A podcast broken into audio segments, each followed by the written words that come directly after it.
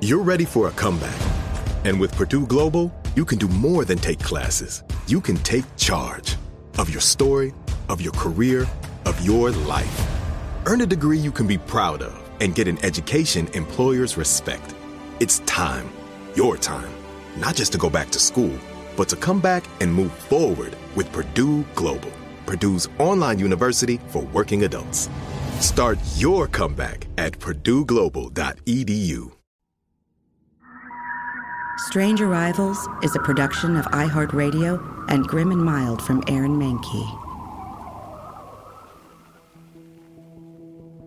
In late February of 2020, I spoke with author Sarah Scoles. She is a freelance science writer who is a contributing writer at Wired Science, a contributing editor at Popular Science, and the author of two books Making Contact, Jill Tarter and the Search for Extraterrestrial Intelligence, and They Are Already Here UFO Culture and Why We See Saucers. I talked to her just before the release of They Are Already Here, an engaging first person anthropological look at the UFO community. I'm Toby Ball, and this is Strange Arrivals.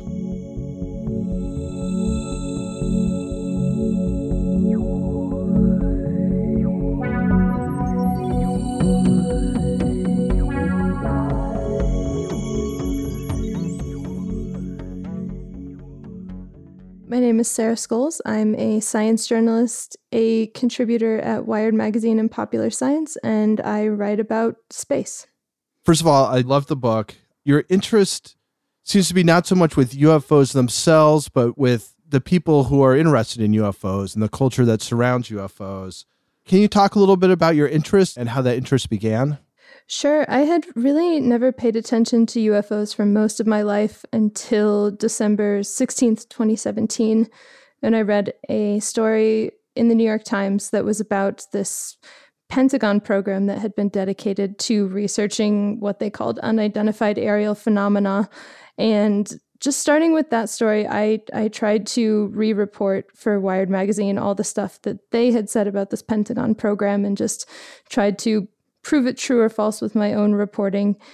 And um, since I was coming to UFOs totally fresh, I didn't actually have any knowledge of my own. And so I started to try to seek out people who did have that and who had been either, you know, on the historical side or on the personal side of UFOs for decades before I came into it. And I didn't really know what to expect, but I had a lot of ideas, I think, about who was obsessed with UFOs. And not all, not all of those ideas were very flattering. Um, I think I mostly thought it was just straight conspiracy theorists. But what I actually found out when I started talking to people was that, you know, there were lots of really smart, dedicated researchers who had just found this cool mystery that they were really interested in and that was really hard to solve. And um, so that kind of got me started wondering what it was about this particular mystery that that was so compelling to them. And so then I uh, I found so many answers that I had to write a whole book because no one wants to publish an article that long.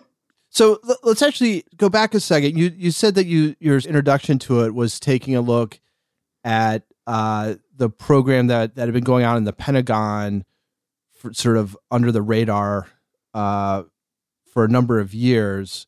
Maybe you could talk a little bit about. It. I I believe the guy who who ran it was his name was Luis Elizondo, and it didn't seem quite as straightforward from what you wrote as the story that people might have heard.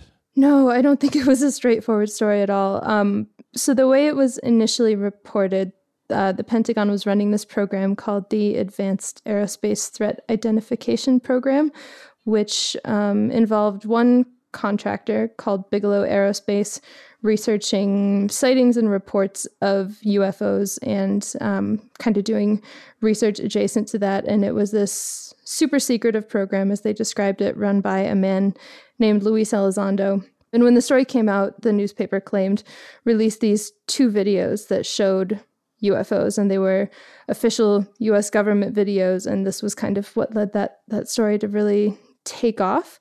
Um, and the program they said ran from 2007 to 2012, but that it kept going even after that, even further under the radar. And you know, all of that is pretty. That's a pretty incredible set of claims. And as time went on from reporting I did and also lots of other people, the story wasn't quite as linear as that. The Pentagon has said it didn't release those videos, they were not authorized for release. It is said that this man who was supposedly the director actually didn't work on the program at all. It has said that this wasn't a UFO program at all. And so it's kind of just, there are lots of statements that are in direct contradiction to what was initially reported. But Elizondo, I think, has been on CNN and, and other places talking about it as though it, it absolutely was a UFO program. Is that right? Yeah, yeah. Luis Elizondo talks a lot about how it was a UFO program, and also he goes even farther and says that the program investigated crafts that um, he basically said they couldn't possibly have come from this earth because they couldn't link them to any particular country. So implying not just like we were looking at UFOs from Russia, from the Russian military or something, but UFOs from outer space is the implication. And he's gone off and joined. I don't know if this is the time to talk about this. Maybe I'm getting ahead of myself. So, Luis Elizondo retired from the Pentagon um, and from this program in October 2017, just before the news story came out. And he joined up with a private company called To the Stars Academy of Arts and Science, which is basically what they actually do is make books and movies and music, but what they say they want to do is research UFOs and then eventually reverse engineer some kind of uh, really great spacecraft. And Luis Elizondo said that he left the Pentagon and joined up with these people because officials in the military weren't taking the threat of UFOs very seriously. And so he he had to leave the government and go to the private sector to get anyone to listen to him. And meanwhile, the government says he never worked on the program at all. So, right. And To the Stars Academy, that's Tom DeLonge's organization. Yeah, To the Stars Academy is run by um, the former frontman of Blink 182, Tom DeLonge. So he's, and I want to get back to Robert Bigelow in a second, but you, sure. you, you write about both of them in the book. And Tom DeLonge, he's an interesting character. And it's funny because I feel like people who aren't necessarily very interested in, in UFOs, one of the things that people do know is that the guy from Blink 182 is into it. And that's actually a response I've gotten to, from people when I've said, "Oh, I'm making this this podcast about UFOs." They're like, "Oh, what's Tom DeLonge going to say?" so, um, so uh, can you talk a little bit about him and, and sort of his interest in what what he's been doing? Yeah, so Tom DeLonge's interest in UFOs seems to go way, way back to kind of the band's earlier days. And um, when I was working on the book, I tried to go as far back as the internet would let me to read all these different magazine profiles of, of him and Blink 182 from years and years ago. And pretty early on, they start talking about how Tom DeLonge used to sit in the back of the tour bus reading these huge books about UFOs and conspiracy theories and things like that. And, you know, he. Um, he wrote a song called Aliens Exist, which is basically about um, having an alien visit your bedroom and abduct you and no one believe you. Um, and then later on, he started going more public with the idea that like he was holding some kind of uh, alien secret, UFO secret, and he was going to bring it public. I don't remember exactly what what year it was, but I remember before I was interested in UFOs at all, I read some profile of him that that said, you know, I'm collaborating with high level intelligence officials and working with defense contractors, and I'm going to bring the alien truth to you. And I was like, oh, that guy. That's that's interesting. Wouldn't it be great if Tom DeLonge brought us aliens? Um, but then, then a couple years later, he brought us some um, complicated version of them, I guess. But um, so he he went off. He he started a, this company called To the Stars Academy of Arts and Science, and it's supposed to be some kind of UFO disclosure project where they have access to data about UFOs and are also going to collect it and kind of analyze it. And he's brought, you know, people from the actual Pentagon, Luis Elizondo. There's another guy on their board called Chris Mellon, who was like a former high level intelligence officer. Like they've got they've got serious people, even though I don't really understand why. The second, I think, person with a lot of money uh, in the last you know decade or so who's who's who's put a lot of money into this was Robert Bigelow, who's another kind of interesting character who bought the Skinwalker Ranch, which has got the coolest name of any place that I've ever heard. is completely intriguing just because of that. Can you talk a little bit about him? Yeah, uh, Robert Bigelow is a very wealthy man who lives in Nevada, and he made a bunch of money um, in real estate and running a hotel chain. And then he went and used that money to pursue his real interest, which wasn't budget hotels, but was um, aliens. You know, he's gone on 60 Minutes, I believe, and told the whole world that he believes there's an alien presence here on earth. So once once he had amassed his fortune, he thought, you know, I'm I'm going to do research into UFOs and other paranormal kinds of things. So since the since the 90s, he's given millions of dollars to UFO researchers, just kind of funding researchers to do kind of small individual projects. And then I guess the thing he's best known for is reading an article in a newspaper called the Deseret News about a family who owned this ranch in Utah. And they said there were all these paranormal happenings there, like a a giant wolf that wouldn't die when you shot it, and animal mutilations, and seeing UFOs, and just all kinds of spooky things. And he thought, you know, I would like to buy that terrible spooky place and see if I can research all this stuff that's going on on the property. So he did. He bought it. He moved some scientists in and founded a an institute called the National Institute for Discovery Science, where he was going to try to investigate these things on this place that was called Skinwalker Ranch, um, and see if he could get to the bottom of the what they called the phenomena, which is kind of the all-encompassing term for all these these weird paranormal things that they said was going on. And so they bought cameras and sensors and hired scientists and tried to catch paranormal activity as it was happening and collect actual data on it. Um, but they never actually really got any data that they could share. Um, the you know the sensors wouldn't work. The, the stuff that was supposed to be happening wouldn't show up when they were looking, and they just kind of came away from the whole experience with um, essentially what they started with, which was a bunch of stories. A theme I think in your book, and we've already started talking about it, is this relationship between people who are interested in UFOs and uh, at least one faction of that group who really wants to try and prove scientifically um, that they exist or you know that they're extraterrestrial um, and then there's sort of this weird dynamic or relationship between them and then the scientific establishment which shows very little interest in it.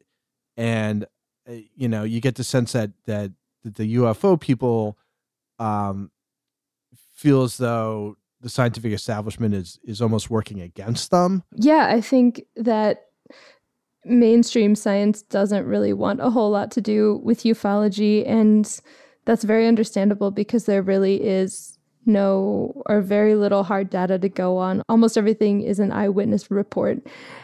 And without, you know, columns of numbers and sensor data that you can take home and then analyze. So there's really no systematic plan of investigation in the way that scientists would normally want to have. And so it's it's pretty legitimate that that UFOs and UFO research in their current form aren't part of mainstream science. But I do think then ufologists are both kind of angry that they're not a part of it and that they're not taken seriously. But at the same time, they say traditional science actually isn't adequate to do research on what we are dealing with because they're too narrow minded and they don't take human testimony seriously or they don't have the right tools. So then they kind of reject mainstream science. But then also, uh, anytime a scientist actually does show interest, or like if somebody has a PhD and they're speaking at a conference, you can tell that ufologists actually really revere science and want to emulate it, even at the same time they're like, you don't understand me. So I don't know, it's complicated both directions, I think. Strange Arrivals will return in a moment. At UC San Diego, we understand that in order to turn the vast unknown into new cures or human connections or expansive culture, you have to be willing to venture further out. That's why we'll go as far as the International Space Station. With cancer cells in hand and novel medicines in mind. That's why we map the seemingly randomness of forest fires and connect them with revolutionary AI to see where they'll appear next. And it's why we arrive on the San Diego shore from all over the world to bring different perspectives to our world's biggest challenges. When you push the boundaries of science, art, and culture, whole worlds open up. And at UC San Diego, that's where the real adventure starts. Learn more at ucsd.edu. As someone who lives for politics, when a major scandal unfolds, it was shocking. I have to know what were they thinking? Backroom deals, huge amounts of money, CIA secrets, sets off a firestorm in Washington, affairs. No way this guy's got a mistress. Corruption. I knew I was a dead man. Warning it's even messier than you thought. United States of Scandal with Jake Tapper, Sunday at 9 on CNN.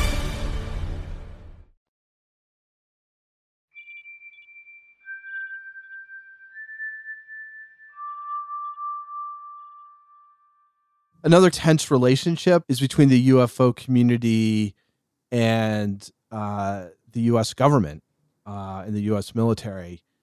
And you make a you make the point a, a, couple of times in your book about how there's a lot of suspicion within the UFO community towards the government, but that the government has, you know, in many ways earned it over the years.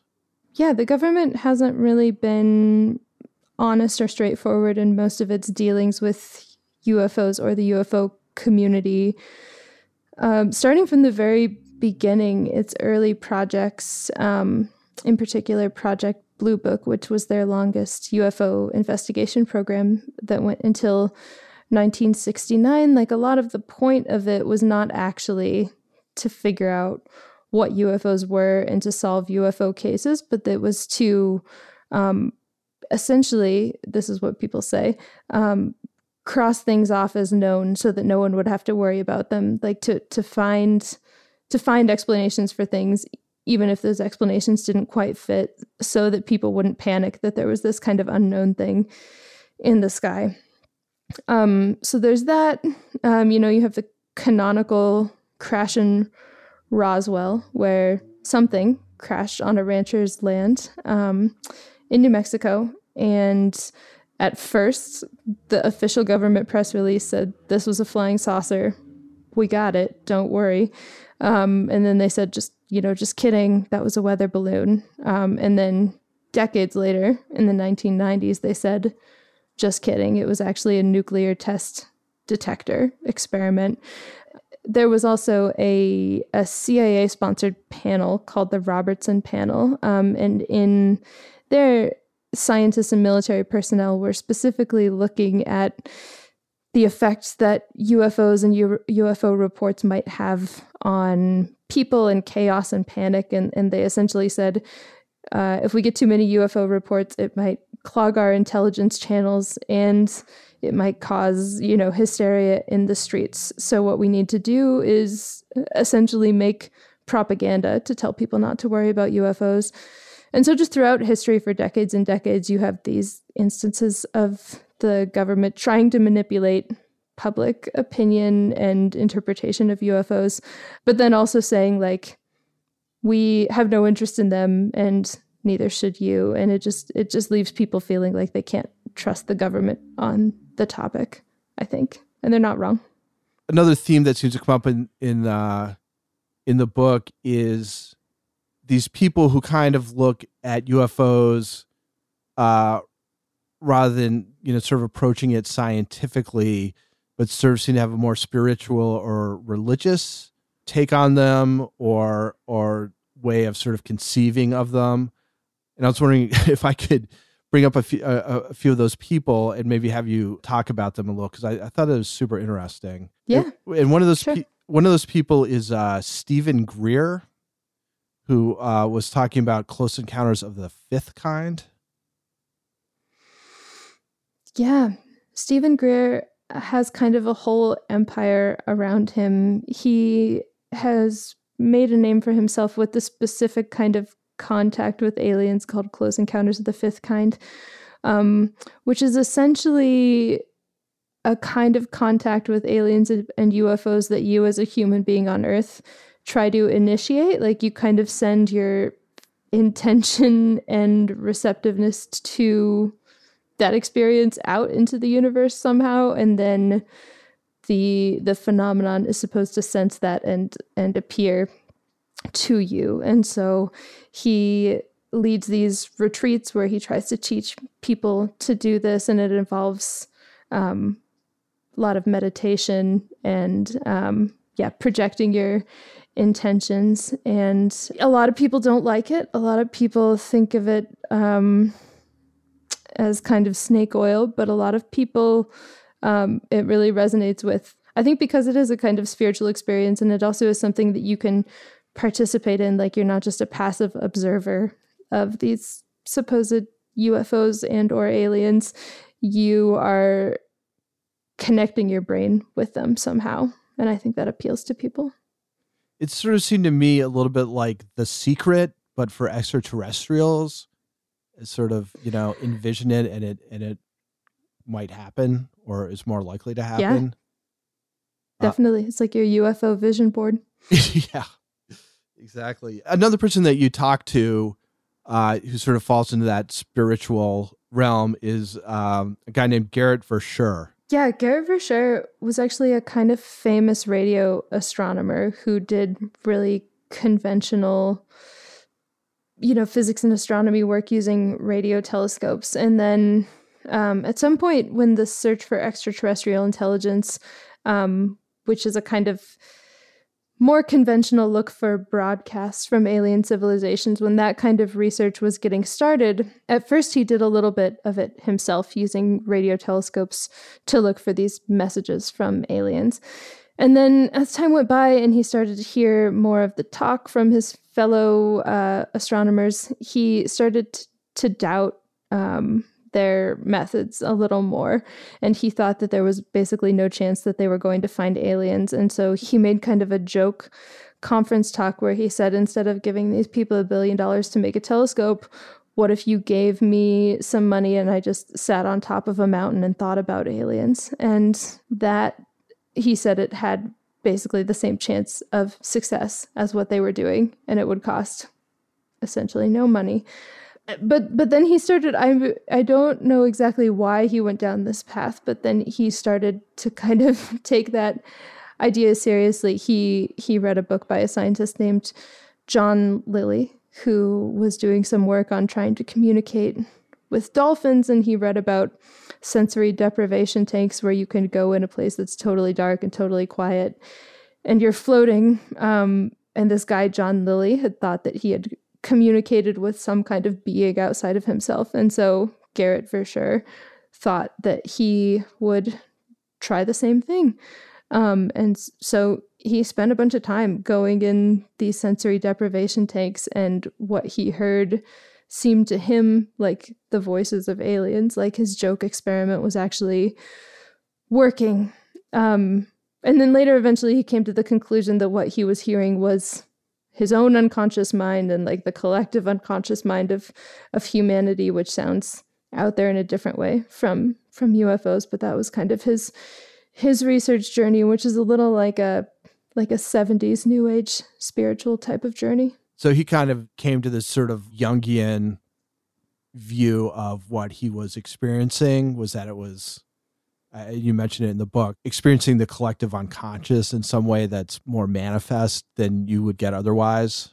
Is that yeah he kind of thought he yeah he could like tap into the you know the the ideas and archetypes of the collective unconscious when he was totally removed from all other sensations and that the way that that manifested itself was this alien inside of his brain essentially Huh. Yeah. You mentioned that that he had worked with SETI to begin with, and I thought it was really interesting the way, and I can't I can't remember if you characterized it or he characterized the sort of attitude that a lot of the people involved in SETI now have towards the possible benefits of making contact with extraterrestrial civilizations. Yeah, he came up with the term the salvation school of SETI, which was that when SETI scientists were trying to justify all this money they wanted to spend looking for aliens that might not be there, they would say this is worth our time because A, this is a really big question. Are we alone in the universe? It's an almost religious question, but we can investigate it scientifically. And because if we are successful, then that will mean peace on earth because everyone will be united as earthlings because we're all so much more like each other than we are like the alien who who we can't identify. And they also say that if if we make contact with an alien civilization it will be much much older than us. And so it would be more technologically advanced and so it would have gone through some kind of what they call a technological adolescence which is basically where we are right now where like at any given time we might blow ourselves up with nuclear bombs or have so much climate change we don't survive or um, things like that. And they say the aliens who have survived that can teach us that it's possible to survive that and maybe how. And Gerrit Verschuur kind of looked at all of that and saw it as very religious, where instead of having a God that's going to, you know, tell you the right way to live your life and save you from all your troubles, it's this great alien society. And that that's really kind of a Cold War type of type of logic, it feels like to me. And also, there's actually, like, we don't actually know how anyone would react if we found aliens. It might have no effect on the world. Maybe there will be peace. Maybe we'd all run out in the streets rioting. Nobody can actually know that for sure, in yeah. my opinion. I just thought it was it was really interesting because it's it does, and you mentioned the Cold War. It it, it does kind of harken back to, you know, the contactees of the 1950s that we talk a little bit about in the podcast at the very beginning with George Adamski, who said he was visited by this beautiful person from Venus who said, We're keeping an eye on you. We're really advanced and we want you to be spiritually better and, and more peaceful. And we're worried that you're going to destroy each other and all this. And it, it was clear that he was making up this whole story. But it was the same idea that these sort of advanced extraterrestrials are have these lessons to teach us about how to live together and live peacefully and be respectful of the planet and all that stuff and to um to have that kind of mirrored today I, I thought was was pretty interesting. Definitely. Yeah. I mean it's not very different from jesus getting born and saying like be nice to each other. You spend a lot of time in the book and in real life, sort of going to visit these places where UFO people gather. So you go to Roswell, you go to a, a MUFON conference, you go as close to Area 51 as you can get. You go to the, was it the Alien Watchtower? And I was wondering, do you have any thoughts about like the fact that these sort of institutions exist and, and people come to them and, and what sort of that cultural significance is? Yeah, I think the sites like that are almost if if we're continuing the spiritual train of thought, they're a little like pilgrimage points where they're like important points in this particular subculture that people can come visit and um, maybe have a meaningful experience while they're there and then most importantly interact with other people who kind of understand where they're coming from which i think was the biggest common factor between MUFON meetings, the UFO Watchtower, and um, Roswell, I guess. Um, I didn't really see very many people at Area 51. Right. But if you if you go to a place that is known for UFOs or aliens, um, you know that the other people around you kind of have that same interest at some level, whether they're serious like you or if they just have a casual interest. Like they're probably not going to just make fun of you or tell you you're crazy. And so I kind of feel like people go there and like pay homage to this interest, have a little fun, and then also can maybe speak more freely with each other than they can in real life. At least that was what I noticed when I was there. that's great. Do you have any last thoughts or things you wanted to convey that you learned or that you thought were particularly important that we haven't talked about? Let's see. I think so. There's a thing a historian named Greg Eghigian, who's at Penn State, told me when I was very first getting into the subject, which was that when UFO belief in the general population gets like stronger, people more interested than they used to be, it's usually when other stuff isn't going well, which we could argue it's not in the world right now. Like things are pretty precarious. There might be a global pandemic. People are afraid of nuclear war. And so when all that is going on, if you have this other like powerful thing to turn to and be interested in, a it's distracting and you can kind of project your fears onto it or if you're going the other direction you can think like the SETI people like maybe that's something that will save me and it's just interesting to kind of have looked in the past and seen that wave go up and down and then to see it kind of rise up again just in the past few years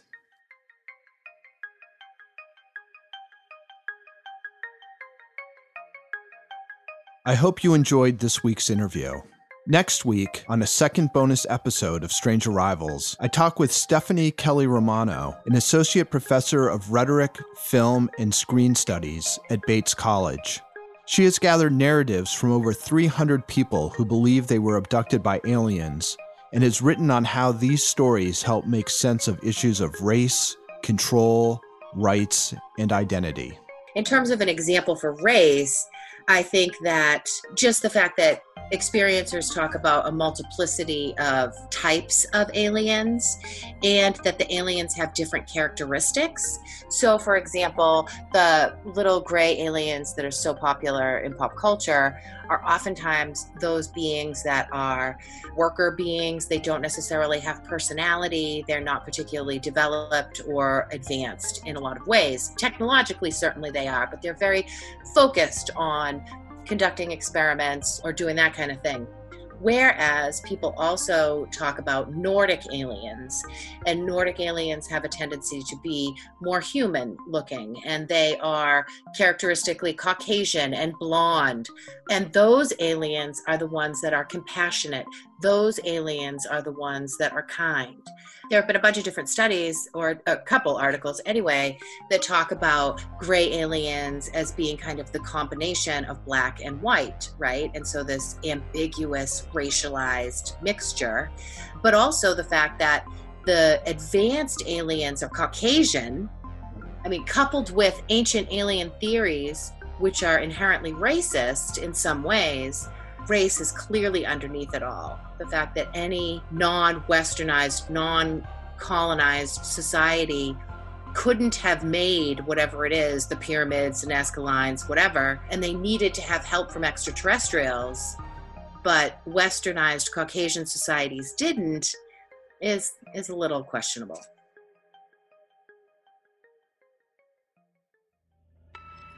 Strange Arrivals is a production of iHeartRadio and Grim and Mild from Aaron Mahnke. This episode was written and hosted by Toby Ball and produced by Miranda Hawkins and Josh Thane, with executive producers Alex Williams, Matt Frederick, and Aaron Mahnke. Betty Hill was portrayed by Gina Rikicki. Barney Hill was portrayed by Jason Williams. Special thanks to the Milne Special Collections and Archives at the University of New Hampshire, John Horrigan, WICH 1310 AM in Norwich, Connecticut, John White and David O'Leary, the executive producer of the History Channel's dramatic series Project Blue Book.